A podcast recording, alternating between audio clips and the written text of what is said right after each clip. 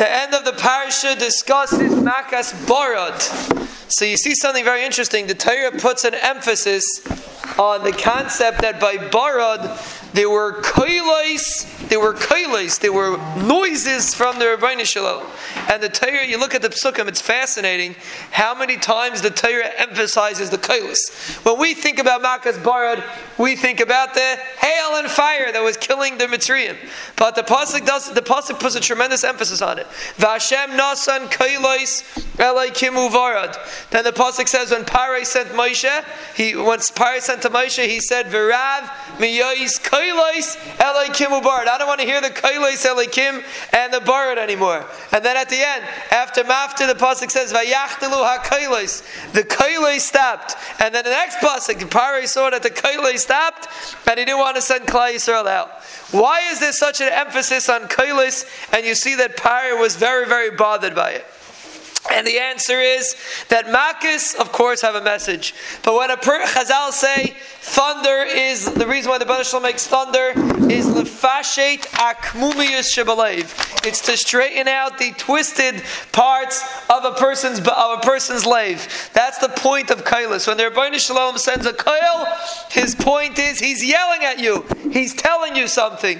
The Rebbeinu, that, that's what Pari didn't like. That's what got Pari scared. The Mak are a halbatzar, but the kail the fact, the, the noises, so to speak, as if the Rebbeinu Shalom is yelling at him, there's a direct message, that's something unique, and that's something that the Torah emphasizes.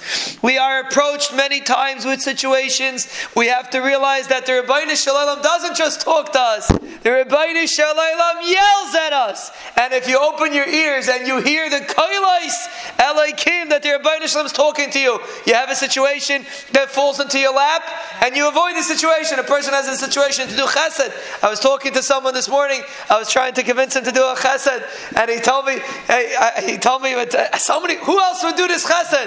And I'm trying to tell him when you get when a chesed falls into your lap, it's the Rebbeinu Shalom yelling at you. It's Kailei Selikin. The Rebbeinu Shalom wants you to do it. Does anybody else have it? No. But obviously, you're in the situation that there, but you need a chesed, and the Rebbeinu Shalom wants you to be able to fulfill this chesed. When something falls in your lap, don't look at anybody else.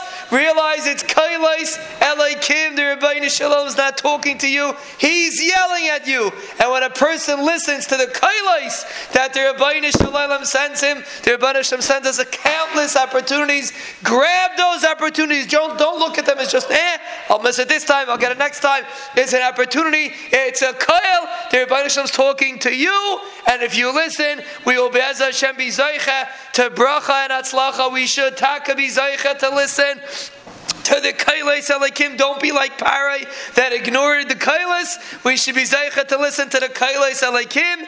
And Bez Hashem and that's Chos. The Rebbeinu Shalom will bench us with HaKoil, Koil Yaakov. We will be Zaycha to constant bracha, atzlacha, Yeshuas and Refuas. Lanu, Olachal Chaburaseinu, Olachal Mishpachteinu, Olachal Yisrael. Amen.